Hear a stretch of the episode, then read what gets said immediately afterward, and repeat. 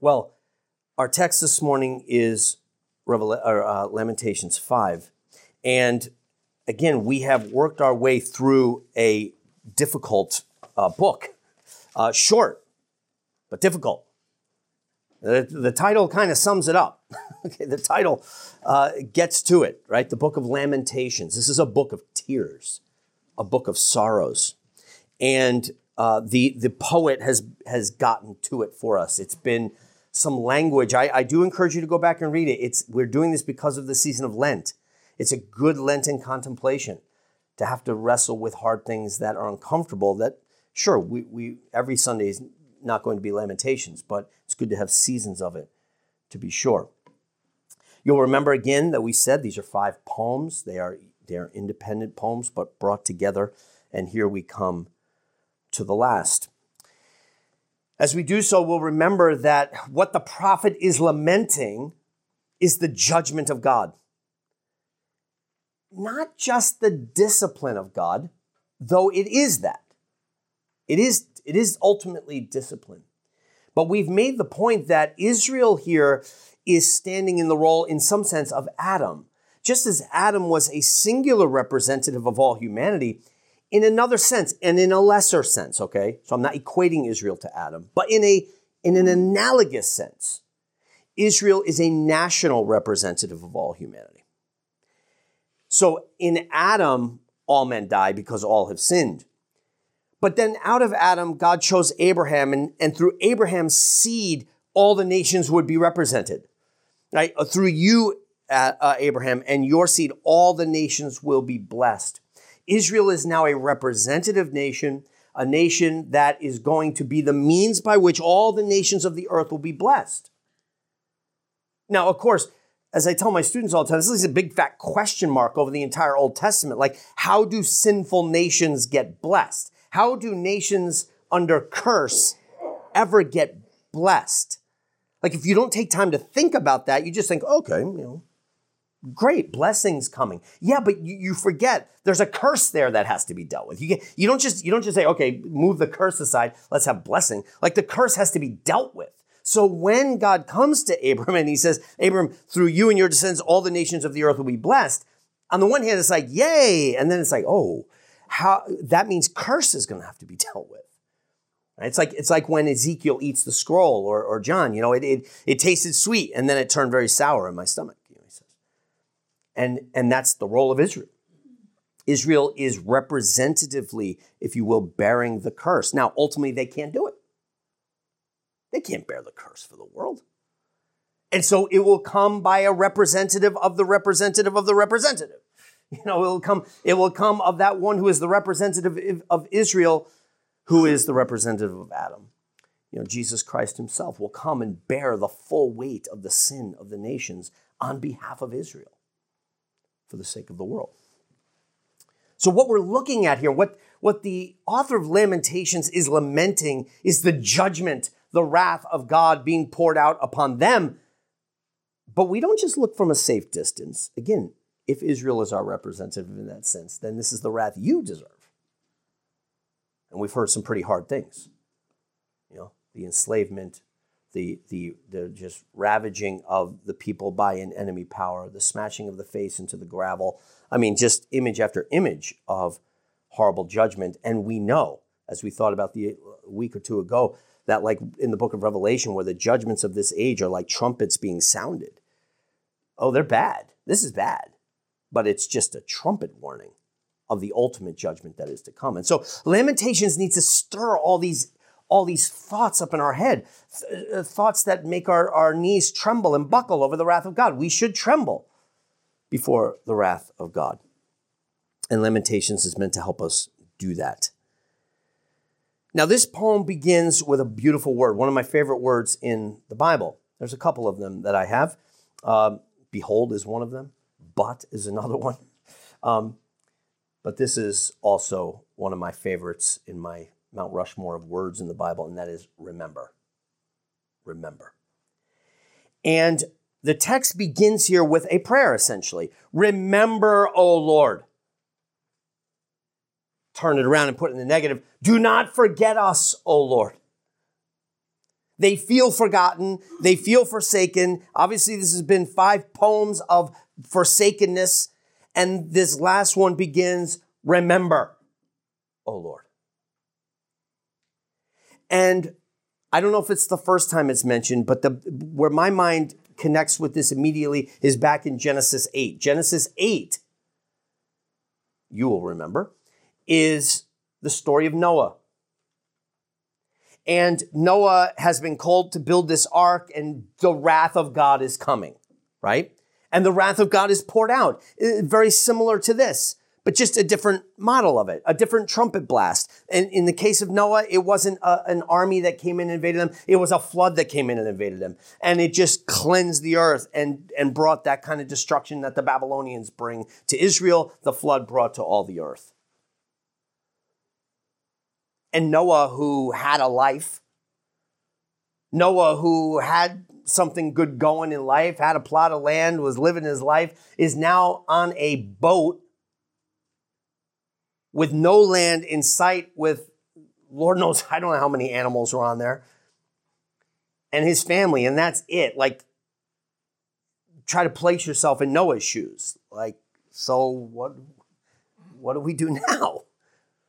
He's just floating around the sea, and that's all there is is sea. And then in chapter 8, it begins, and the Lord remembered Noah and the Lord remembered. That's a very interesting way to say it. I can say, and then the Lord said, and then the Lord did this or did that. No, it says, and the Lord remembered Noah. He did not forget. Noah might have felt forgotten. I mean, it just imagine the despair. Like it's you, you kind of the Lord's made some promises. I'm going to do this through you, but boy, it doesn't feel like it. And then in chapter eight, and the Lord remembered Noah. And that's why I appreciate the prayer here of the author of Lamentations, because he's calling on that. Lord, you are God who remembers. You don't forget. And then you'll remember that at the end of the story, so the, the, Lord remembers Noah and then he brings him through the flood. And after the flood, sets him on a land and then puts a bow in the sky. And why was that bow in the sky? To remember. But who to remember? We've talked about this before. We often think, well, the bow is in the sky so that we remember that God will never flood the earth. No, that's not what it says. He says, look, Noah, I put my bow in the sky. So every time I see it, I will remember. Every time I see it, the Lord is speaking. Every time I see it, I will remember. So rainbows are in the sky so that you remember that he remembers. The rainbow is there to remind you that He remembers. He hasn't forgotten, even though sometimes we feel forsaken. And so I love the fact that though this is still a very hard chapter, it's still a, a crying out in despair. What the, what the author of Lamentations is doing at the very beginning is asking the Lord to do what he does. Remember remember us. Remember, oh Lord, our status. Remember that we're out here on this ark, you know, floating around in open sea. Remember, oh Lord, what has come upon, upon us. Look and behold. Another one of my Mount Rushmore words, behold.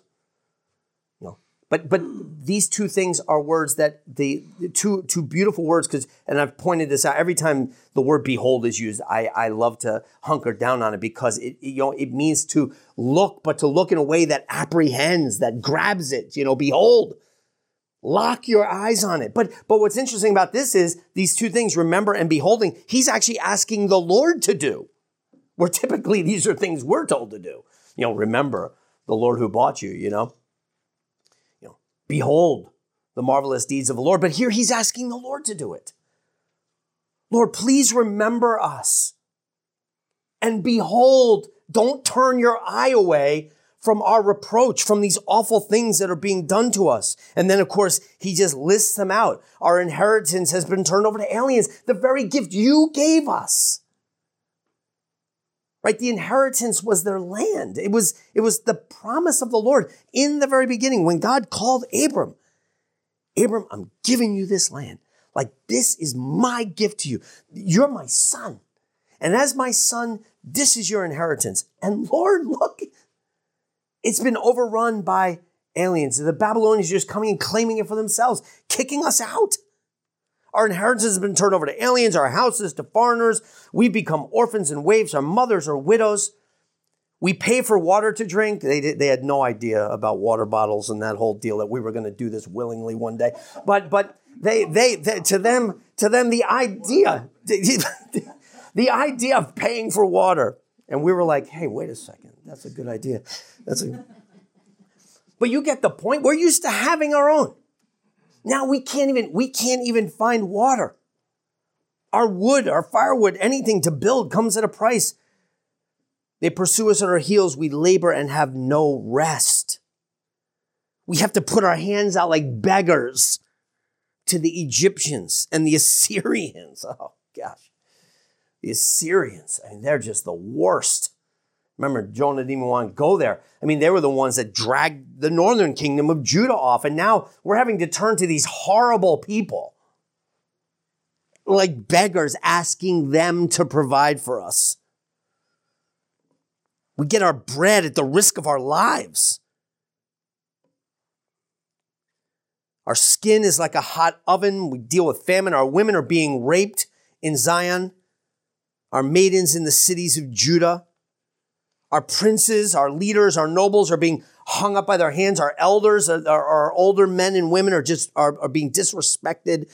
Young men grind, ground down as servants on millstones and staggering under the loads of wood that, that is they're, they're taking the role of beasts of burden. They're like animals.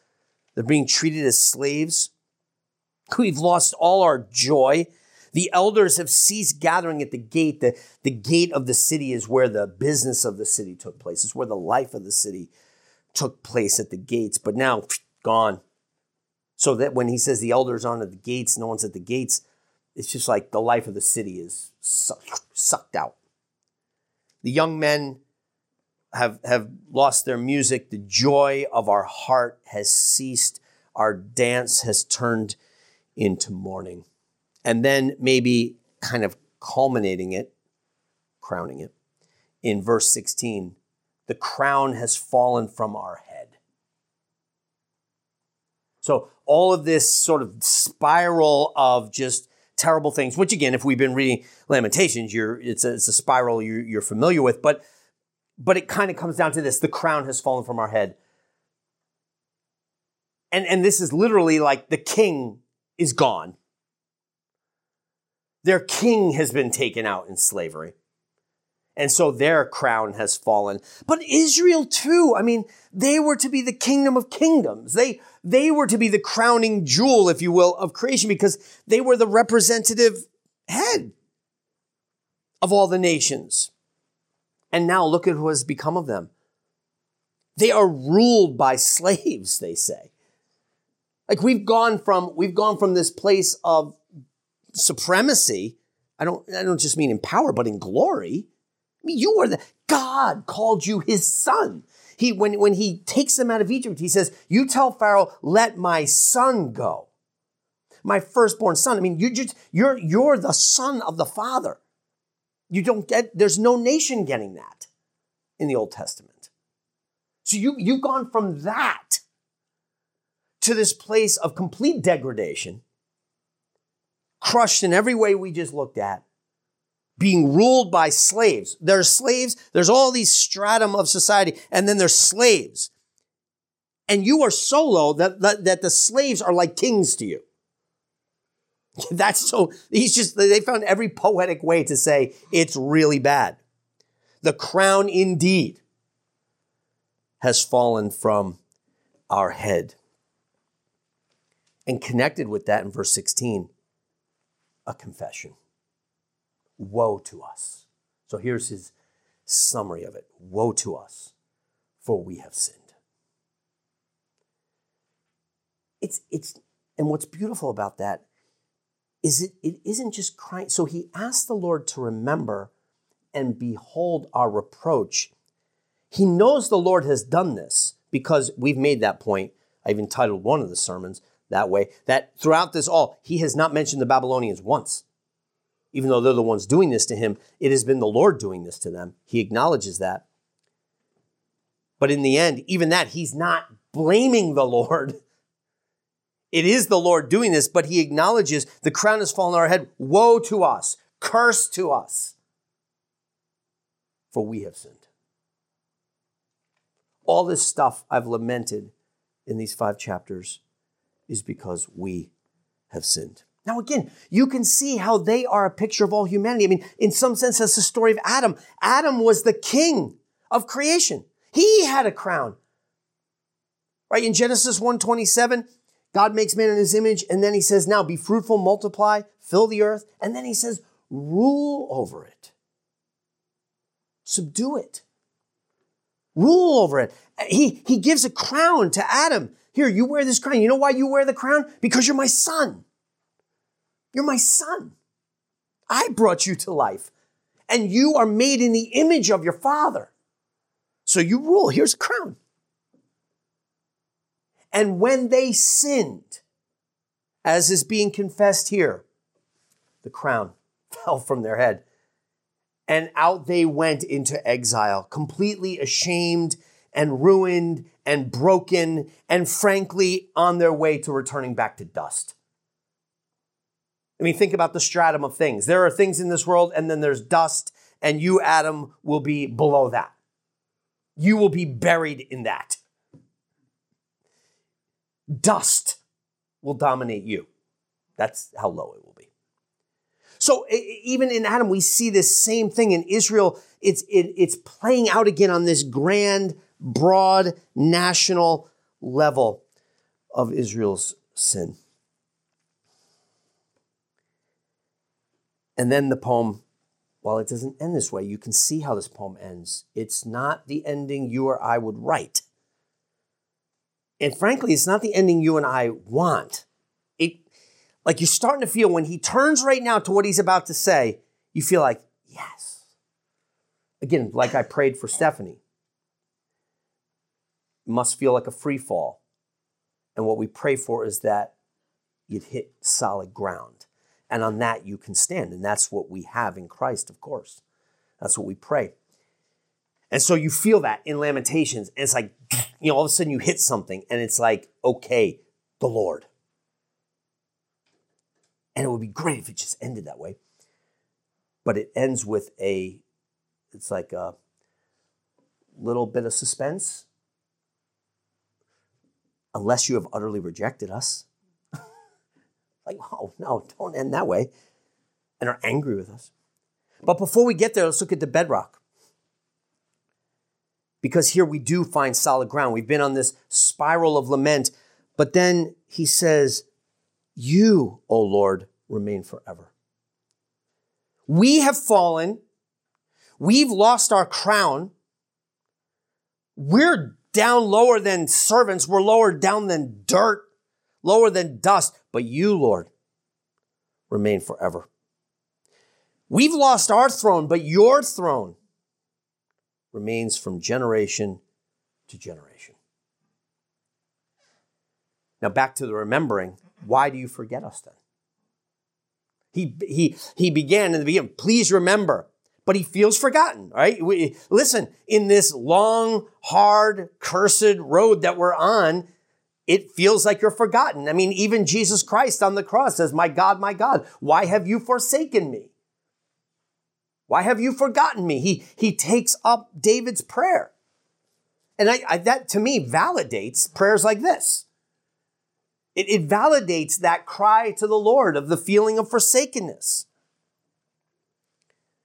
Your throne remains forever. Why do you forget us and forsake us for so long a time? But then the prayer in verse 21 turn us back to you right? Lord, you need to do this to us.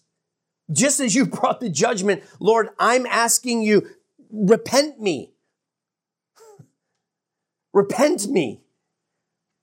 I know we need to repent, but Lord, I need you to repent me. I need you to make me repent. I need you to take us and turn us And repentance, that's what the word repentance means, right? It means a turning of the of the mind, a turning of ourselves. And the idea here is that we we are we have ourselves fixed on idols and sin.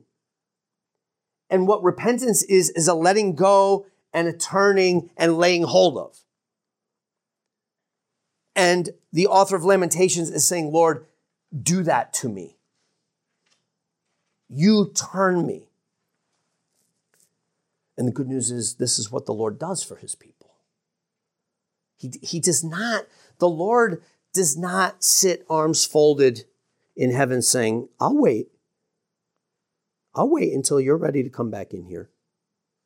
I'll wait until you make the turn. Now, he does call us to turn, there's no doubt about that. We are called to do it. But the good news of our faith is that our God does not sit in heaven waiting for us to approach him. He, in his rich, unbelievable mercy, comes to us and turns us.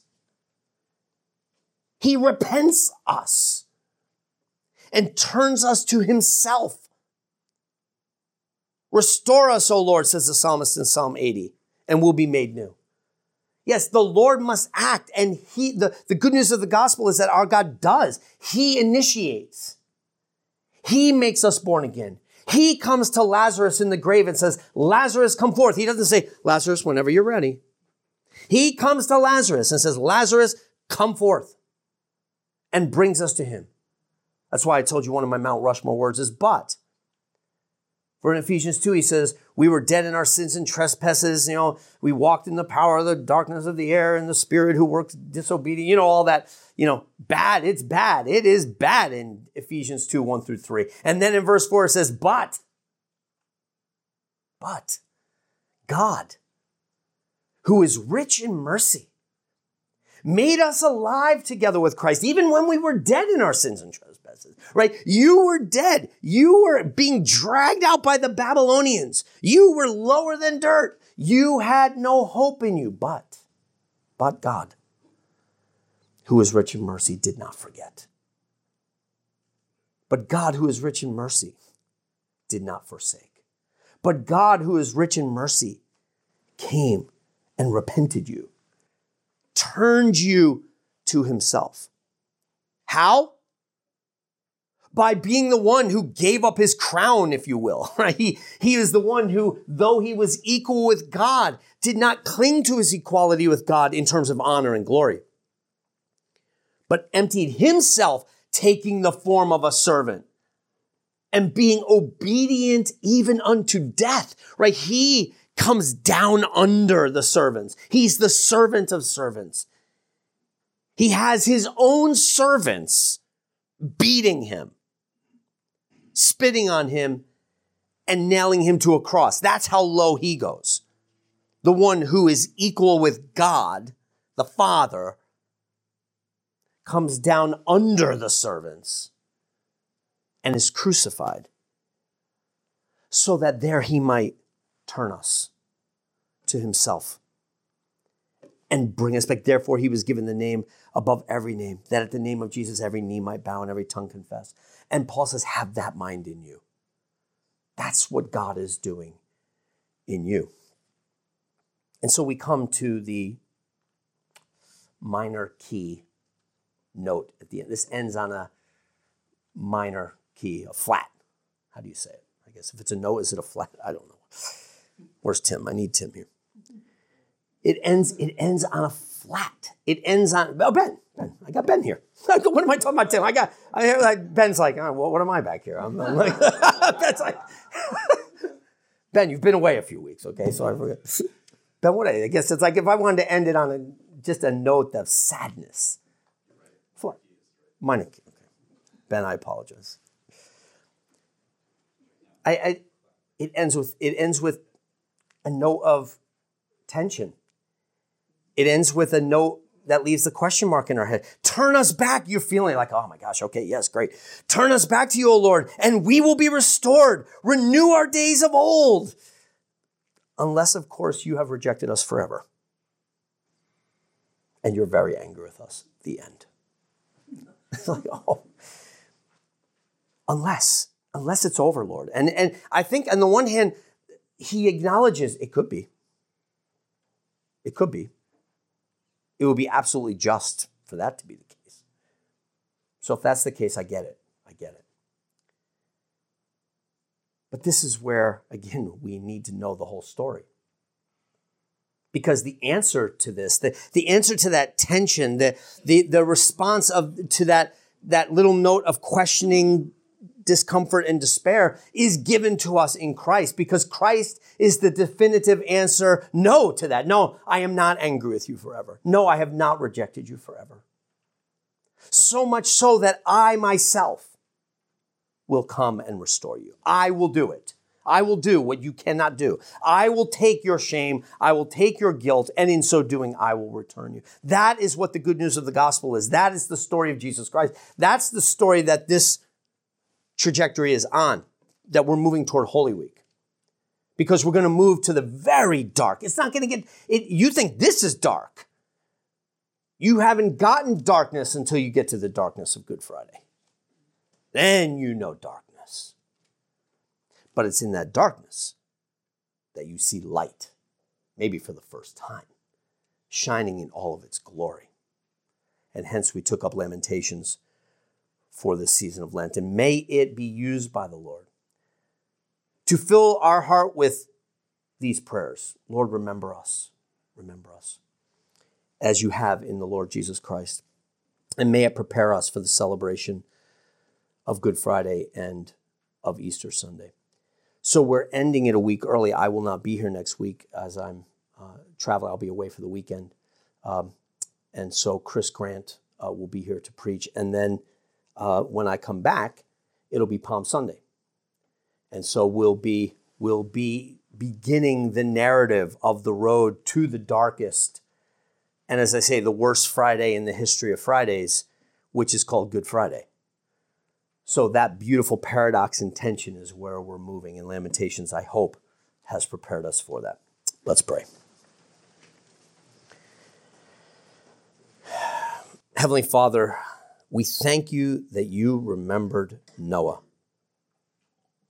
And we thank you, Lord, that you have remembered us, that you have not cast us off forever, but that you sent your only begotten Son, that he might come and turn us and restore us. And so we thank you that in him we have solid ground, and in him we have salvation. And so use this book, we pray, to warn us, to open our eyes with regards to our sin, but also, Lord, in thinking on Christ, to refresh our souls, that we, we might rejoice in the salvation that is ours through him. We give you thanks in his name. Amen.